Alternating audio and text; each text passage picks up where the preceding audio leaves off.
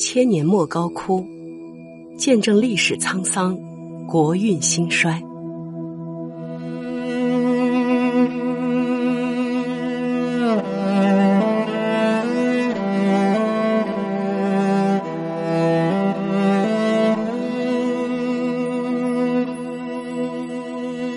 千年莫高窟，记录人类文明交融荟萃；百年敦煌，见证历史沧桑，国运兴衰。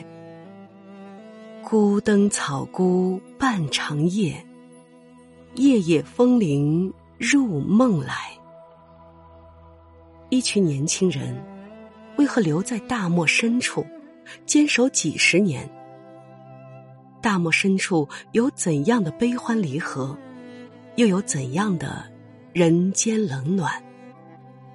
走进敦煌，走进一群守望人类遗产的人，让我们一起了解千年莫高窟。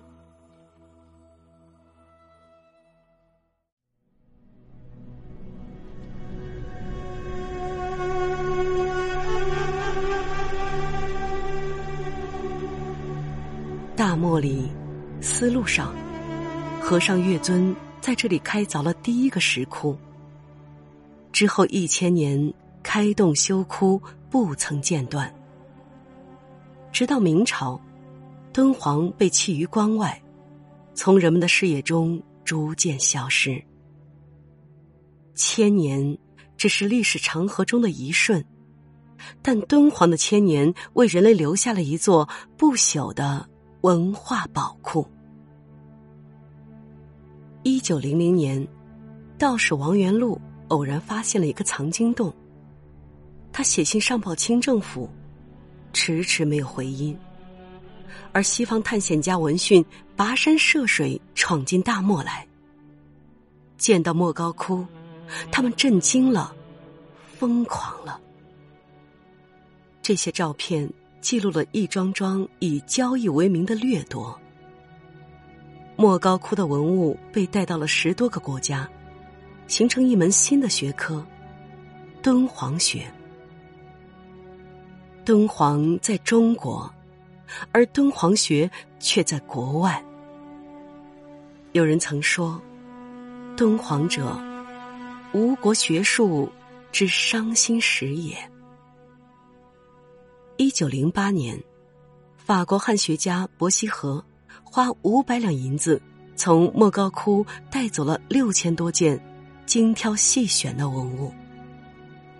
回国以后，他出版了六卷本《敦煌石窟图录》。伯希和的研究震惊世界，更改变了一个中国青年的人生轨迹。他叫常书鸿，留法画家。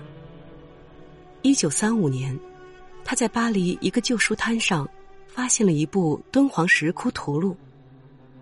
敦煌壁画构图气势雄伟，人物刻画生动有力，甚至比野兽派还要奔放。他被深深吸引了。年轻的常书鸿既震撼又惭愧，祖国有如此灿烂辉煌的文化艺术。自己却舍近求远，他毅然抛开在法国取得的艺术成就，举家回国。一九四三年，常书鸿和一批年轻人来到日思夜想的莫高窟，筹建敦煌艺术研究所。七十多年前，在这样的一个小院里，敦煌第一批十八人安下家来，他们为艺术而来。要过的第一关，却是生存。